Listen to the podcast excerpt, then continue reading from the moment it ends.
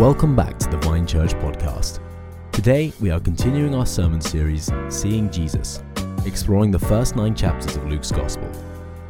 If you haven't already, you can find us on YouTube at the Vine Church Heart, and we'd love to have you join us over there.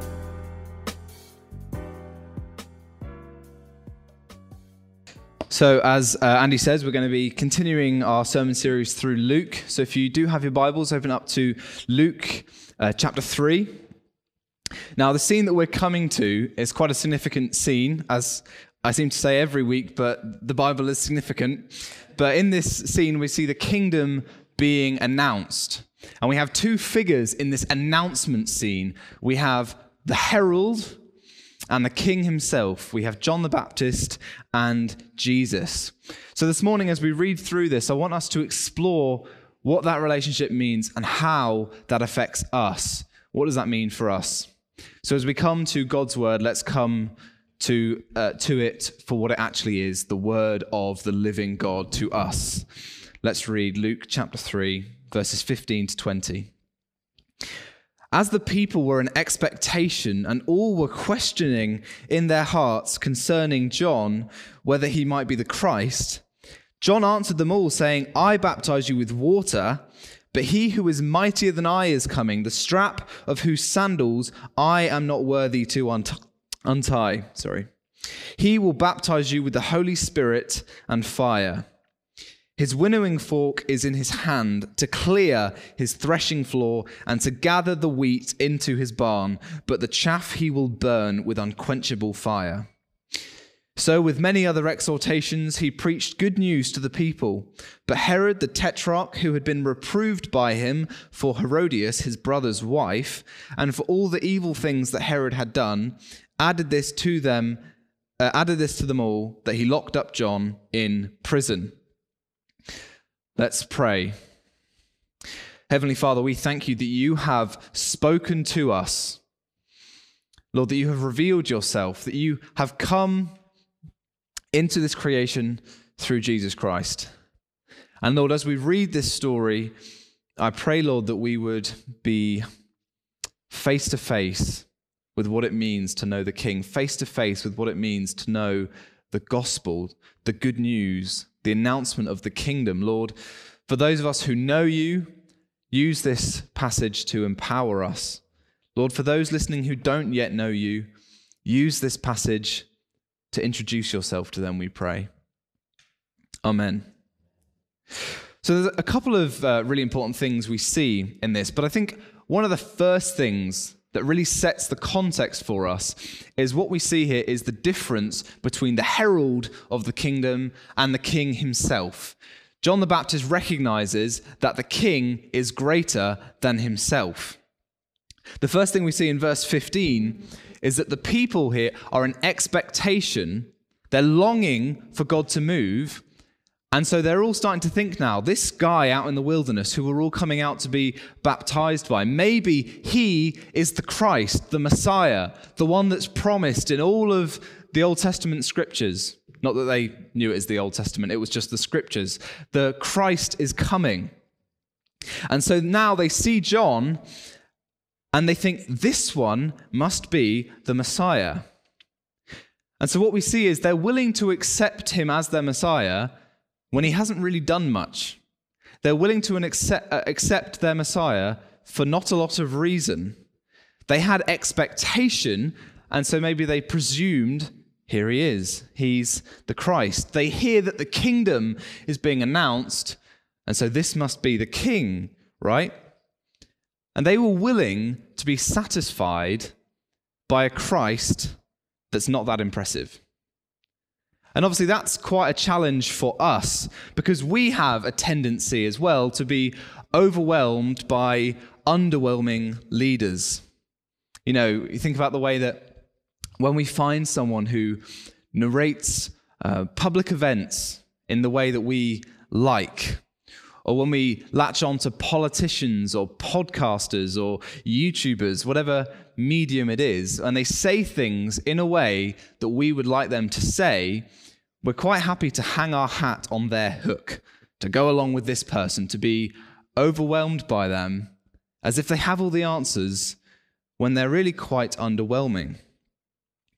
Longing, like what the people have, longing in this way can often lead to us being reckless with our allegiance.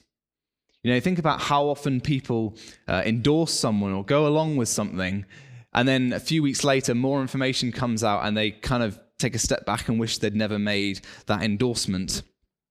It's the same thing. The, the people are here and they see John and they say, This one must be him, even though he hasn't done anything to testify to him being the Messiah.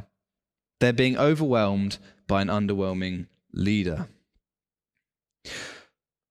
But what we see in John's response is that he doesn't give any moment for them to linger in this thought. He doesn't allow them to think of himself as the Messiah. He is not the one they should be coming to. He has no desire to grab power or claim to be something that he isn't. He doesn't even let them ponder it. In the verse, it's immediate. They, they're thinking he's the Christ, and John answers them by saying, No, no, no, one other than me, one greater than me is coming. There's a, uh, there was a leader in the 20th century of, the, uh, of Ethiopia, the, the Emperor Haile Selassie, who you may have heard of.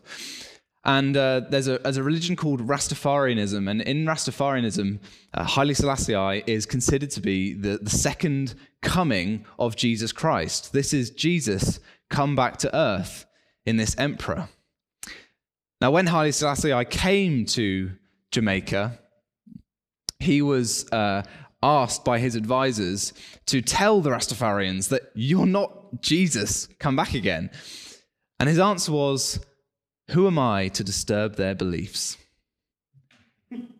Of course, he'd say that.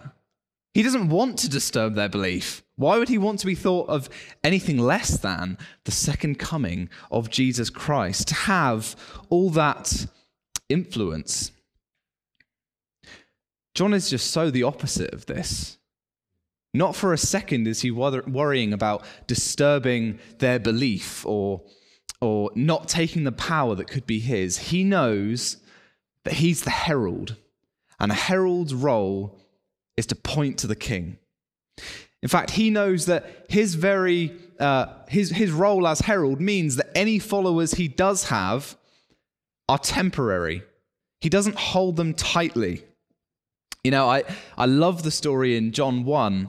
In John chapter 1, John the Baptist is there with his disciples. And he sees Jesus and he says to them, Behold, the Lamb of God. And it says, And his disciples left him and followed Jesus. And you get no sense that John was perturbed by that, that he was bothered that his disciples had left. If anything, he was probably the one sending them away. Behold, the Lamb of God. Follow him, not me. He knows that his role means pointing to the king, not pointing to himself. And that is our calling, if you are indeed a Christian, is to be a herald, is to be like John, the one who points to the king. We are heralds. And like we see with John, heralds know who's in charge. They know where the authority is. They hold their followings loosely. You know, Christians are not to be those who desire hordes of people who are influenced by us and want to come and hear what we say. You know, of course, there are leaders in the world who relish the fact that people are, are, are dying to hear every word off their lips. Of course, they relish it. They've got influence. You know, why wouldn't they enjoy that? But Christians are the ones who aren't saying, I'm worth listening to, come to me. They're the ones who are saying, He's worth going to. Let me send you to Him. I'm only a herald. I point to the King. So if you are insistent on listening to me, then what I say is go to the King. If someone were to say, Well, I choose you as my Messiah, then the reply is, Well, as your Messiah, I tell you to put your faith in Jesus Christ, and if you don't do it, you're disobeying your Messiah.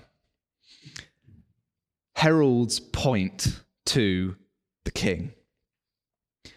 But not only do they know where the authority lies in that sense, it also means that they say no more than what their king has given them to say. A herald is not a good herald if he makes up his own message. Heralds speak what is given to them, and God has given us his word. The best preacher is not the one who is the most challenging or encouraging or the one who you most enjoy listening to. The best preacher is the one who is careful to stay in the boundaries of Scripture, who is careful to say, I say no more than what God has given me to say. Lest we put our own thoughts or opinions or feelings above God's word. He is the king, we are the heralds. The herald is careful to stick to what the king says. And so we need our Bibles not merely to be better Christians, but to be better heralds, to be the ones who know what the king has given us to speak to this world. Heralds act on behalf of their king because they know who's in charge. And so we've seen that the people look to John as the Messiah and John says, No, no, no, no, no, don't come to me. You will be disappointed.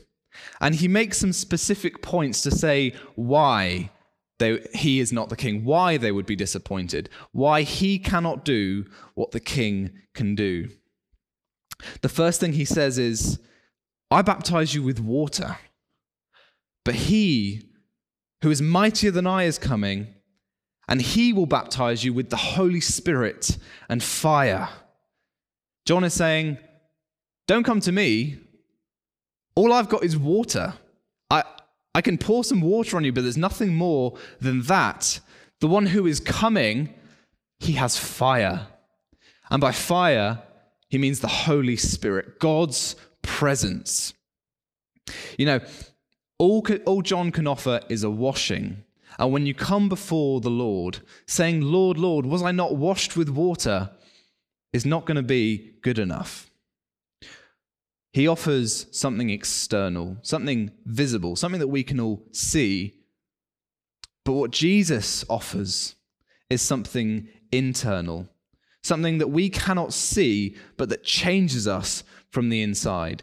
John's symbol would have no power were it not for the inward work that Jesus can do, the giving us the Holy Spirit. And it's significant that John refers to the Holy Spirit as fire. You know, you think about how fire is used to represent God throughout the Old Testament. When God descends on Mount Sinai, he's there in a blaze of fire. In the temple, there is fire. He leads the Israelites with a pillar of fire. Fire represents God's presence throughout the Bible. And it's significant because fire has the power to both destroy and to purify. Simultaneously, depending on what goes in to the fire, it can destroy or purify. And so the promise that is, is held out by, by Jesus giving the Holy Spirit is that God's presence is coming either be destroyed by it or be purified by it. Either put your trust in Jesus or be destroyed. John cannot offer that. John cannot offer the purifying fire. He cannot offer God's presence to dwell with us. He can offer water. He can point to what God is going to do, but he himself cannot do it. You know, think of it even today. Why does the church baptize? Why do we baptize people? Because we are heralds. And in baptism, we are proclaiming that God speaks, that God is speaking through it to say that He will baptize us in His presence, that He will wash our sins away, something that going into water cannot do. We, the heralds, have water, but He has the Spirit. So that's one way that John cannot match up to Jesus. The second thing we see is that John describes Jesus' ability to know the wheat from the weeds, to separate. Earlier on in this passage, as, as Anita so brilliantly pointed out, the people are asking, What should we do? And John's solution, his prescription is uh, do this. You do this. The best he can do is say, do some actions that give us a kind of sense of where your heart is. And he's not wrong to say that. We can only see what's on the outside. And the actions that you do are normally a, um, a testament to what is going on in your heart. So John isn't in the wrong for suggesting this. But Christ is able to do far more than just work out where you are depending on your actions. He sees the heart. Christ can save to the uttermost because he knows who he's dealing with. You think about how precious that is. That even when there's nothing in your life that makes you visibly different from someone who does not know the Lord, Christ knows your heart. And so, as the book of Hebrews says, he is able to save to the uttermost. It's both a warning to us and a blessing. It's a warning because the most convincing hypocrite, the one who has got their life looking so good that everyone's convinced, isn't going to convince Christ. It's a warning to the hypocrite. But to the person who feels weak, who feels distant from God, who feels like their life isn't matching up to how it should be. The one that thinks, I feel like I'm a fraud, that I claim to follow Christ, but my life doesn't match up. The blessing is that Jesus knows the heart. The book of Isaiah tells us uh, a flickering flame he will not snuff, a smoldering wick he will not put out. Even the the smoke that's just coming off the wick is enough for him to know that you are his. Because Christ sees you in your weakness, despite your failings, something that John or any other herald simply cannot do. Christ sees the heart. So, do you know Jesus? Are you living your life to convince yourself and those around you that you've got it all together? Christ sees the truth. And he holds out the offer to make you his own. He is tender and patient. He is slow to anger and quick to forgive. He comes to offer life. Where we and John can only see the surface, Christ sees the heart. Where John would be convinced by a hypocrite, Jesus sees the truth. Where John would condemn a struggling saint, Christ sees his own. John cannot tell the difference. Jesus can. He knows the wheat from the chaff. The last thing that we see that John can't do, that Jesus can, that disqualifies John from being the Messiah, is that John can merely proclaim life, but Jesus comes to give life. John knows that the threshing floor, to use his symbol, is not his. The winnowing fork is not in his hand. He has no authority there. The fork is, however, in Jesus' hand. His winnowing fork is in his hand to clear his threshing floor and to gather the wheat into his barn. But the chaff he will burn with unquenchable fire. Jesus has the power over the threshing floor. He has the power to gather his own into his barn. Do not fly to leaders who can do no more than what you can. Fly to the one who is able to gather you into his barn. He will not allow a single grain of his wheat, of his people, of those whom he knows to be lost. He will gather them. Even when his own doubt themselves, even when these grains of wheat are saying, I'm no different from the chaff, Jesus is saying, Don't be silly, come into the barn, you're mine.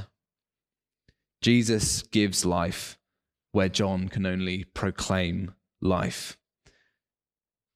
John says, If you come to me as your king, you are going to be severely underwhelmed. Go to Christ. And we as heralds have to join John in that, to say the king is far greater than I am. We must point to Christ because we cannot offer what Christ does. Heralds can give water, they can see people's works, and they can proclaim life. But the king gives the spirit. He sees the heart and he gives life. The king is far greater than the herald. And so that then gives us a question as heralds what is our role? What are we to do in this mission? What are we to proclaim? Well, the first thing that we see John doing, quite simply, is very much living up to the title of what it means to be a herald. He is doing just that, proclaiming the good news. You know, it's funny. Luke writes in uh, verse 18 with many other exhortations, he preached good news to the people. Now, for us, that might seem a bit bizarre because when you, when you read back to what John has done, we've kind of gone, eh, where's the good news there? He's told people that the judgment of God is coming, that they're all going to be destroyed unless they repent, do this, do that. It might not sound like the same good news that perhaps we would give, but actually, it is. And the harshness is a necessary side of the same good news. You see, what's going on here is the, the people here are so arrogant that simply because they are Jews, because they are children of Abraham, God loves them. And so simply affirming to them, yeah, God loves you and he wants to have a relationship with you, would just be completely obsolete because they'd be going, yeah, I know he does. I'm a child of Abraham. John doesn't give in to their arrogance. In fact, he tells them to repent because God could raise, children, uh, could raise children of Abraham out of these rocks if he's so pleased. Don't tell me, oh, but I'm a child of Abraham. Live like a child of Abraham. He calls to mind that God is not a God who will just roll over at evil. God doesn't see evil and go, oh, it's, it's no worry. God is a God who is passionate about justice, as Anita so brilliantly taught us earlier. God is passionate about justice, and so judgment is coming. And how do we know that judgment is coming? Jesus is coming. Now, this is something that perhaps we avoid thinking about, but the fact that Jesus is coming is as much a sign of God's judgment as it is a sign of salvation. The Old Testament expectation is that when the Messiah comes, he will separate the righteous from the unrighteous. He will judge the unrighteous and bless forever the righteous. The problem, however, is that John's audience all presume that they are the righteous. And so that when the Messiah comes, it's all good news for us. But John is saying, no, all of us, every single one of us, stand guilty before God. The axe is at the root.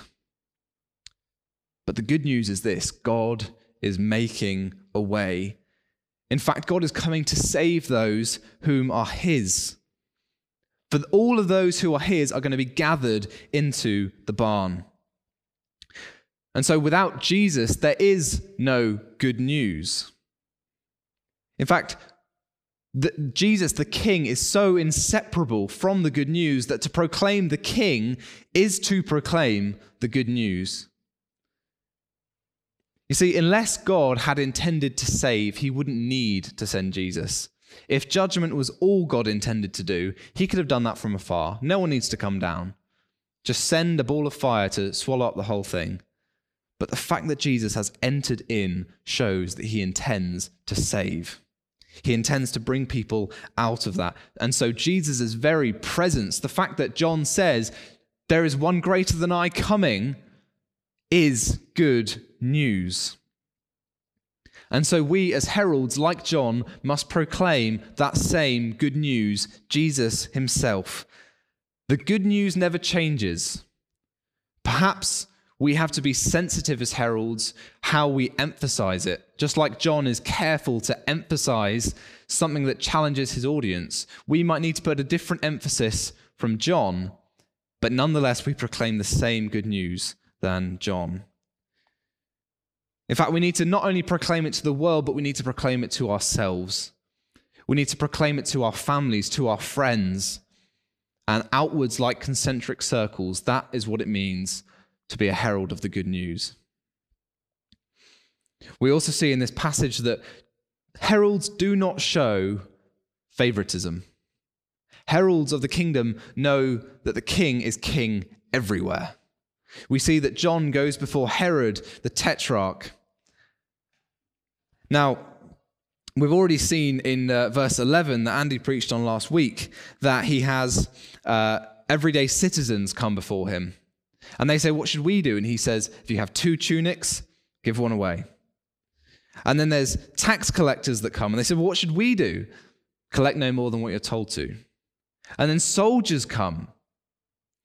And so what we see is John's had everyday civilians of all different stripes come to him and he's spoken boldly to them and he says, This is what you need to do. He speaks frankly and commands them to get their life in line with what it means to be God's people. He doesn't give in to the temptation that we often have to be nicer to one class of people than another, to, to favor one and be harsher to another. Instead, we see that he goes to the king and does the exact same thing. Because being heralds of the kingdom means not showing favoritism. If Jesus is king, he is king everywhere. And so Herod is just as much accountable as all these other citizens. And he goes to them and he says, You have taken your brother's wife. And he reproves him on it. He challenges him. He rebukes him. Because that is what it means to be a herald of the kingdom. Because we all stand before the same standard. And, and so the question might be well, how far do we take this? Because you might get in trouble if you're as harsh everywhere, or as, uh, sorry, not harsh, but um, if you know the authority as a herald, if you take it everywhere, what does that look like? Well, Luke tells us what that looks like. And for all these things, Herod locked up John in prison. The civilians weren't going to lock him up in prison, they didn't have the power. The king could, but does John dampen his message? Does he make it more palatable because of the threat of jail? No, he says, You have taken your brother's wife and you stand condemned. And he is taken to prison. He's gone to the one who thinks he can do what he likes and has told him, You cannot do what you like. And so Herod, who's there thinking, well, I'm the king, I can do what I want. In fact, he's also the king who is currently rebuilding the temple. So he's probably thinking to himself, and I'm a really good uh, God fearing king, otherwise I wouldn't be rebuilding the temple. And then comes along this herald of God's kingdom. And he doesn't come in and say, You've done a great job on the temple, you know, and you're, you're better than a Roman leader, at least you're Jewish. But there's just this one thing you've done wrong. No, he comes before him and he says, You have done wrong in the sight of God. John comes as a herald of the kingdom and speaks to him in the same way he would speak to everyday civilians. You are not living according to God's design and you must repent. And he ends up in prison for it. But this is what we as heralds are called to do. That is the calling that we have as heralds of the kingdom to put every area of life and every person that we know equally before God, to challenge and to call to repentance without discrimination. And that is a challenge. And it doesn't have to come with harshness or sharpness of tongue, it doesn't have to be rude, but it does have to come with authority because heralds speak with authority. The kingdom of God comes into every area of life, and so every area of life must conform to God's standard.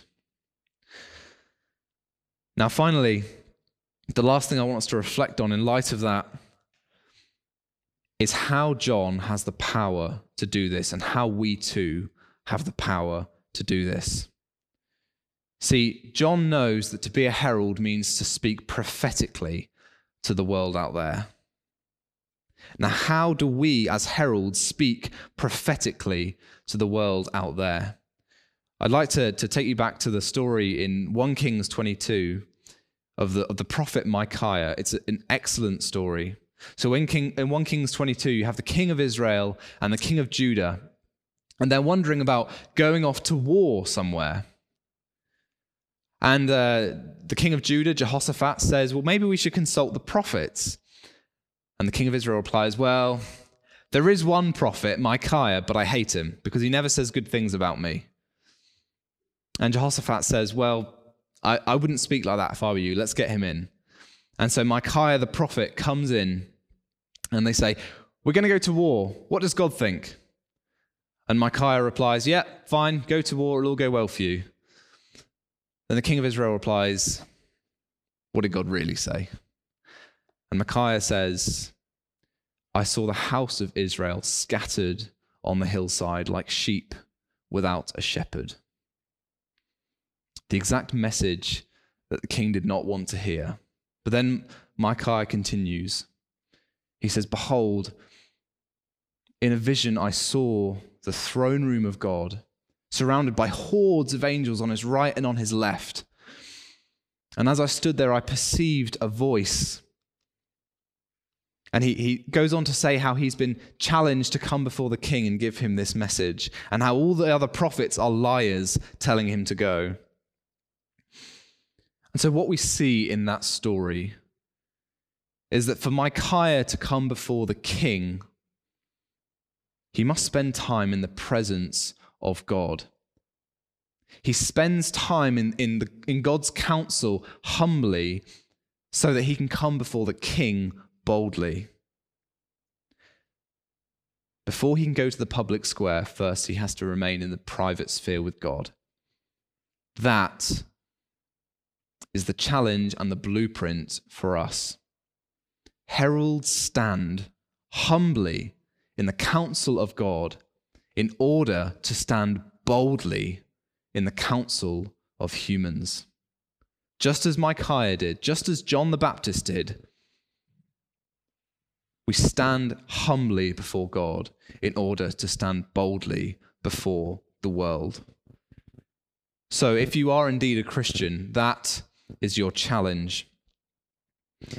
If you're not yet a Christian, then you have heard the good news. You have heard that judgment is coming, but God has made a way. He has sent Jesus. The challenge is how are you going to respond to that message? Will you come before God humbly? And as may we as Christians continue to be challenged by that story of Micaiah continue to be challenged by that story of John the Baptist, that we would know that in order to live up to our vocation, in order to live up to our calling as disciples and members of the kingdom, we first must spend time humbly before God. But not as an end in itself, in order that we may go boldly into the world, that we may do what John does, that we may say, Don't come to me, go to him that we can do what John does and says, The kingdom is coming, and your life must live up to it. So, as we finish and as we remain challenged by those words, let's come before God in prayer.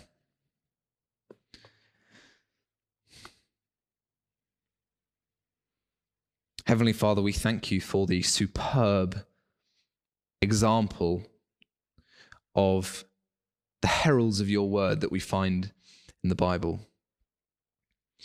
Lord, we thank you for how these faithful uh, people, and they were just mere people, Lord, how they lived up to the calling that was placed on their life as a herald of God's kingdom.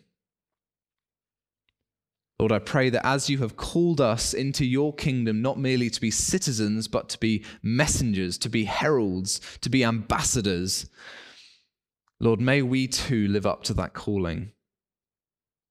Lord, we thank you that this, this promise of the Holy Spirit that is given to us is the means of how we can live up to this calling, that you have given us the way that we can do it.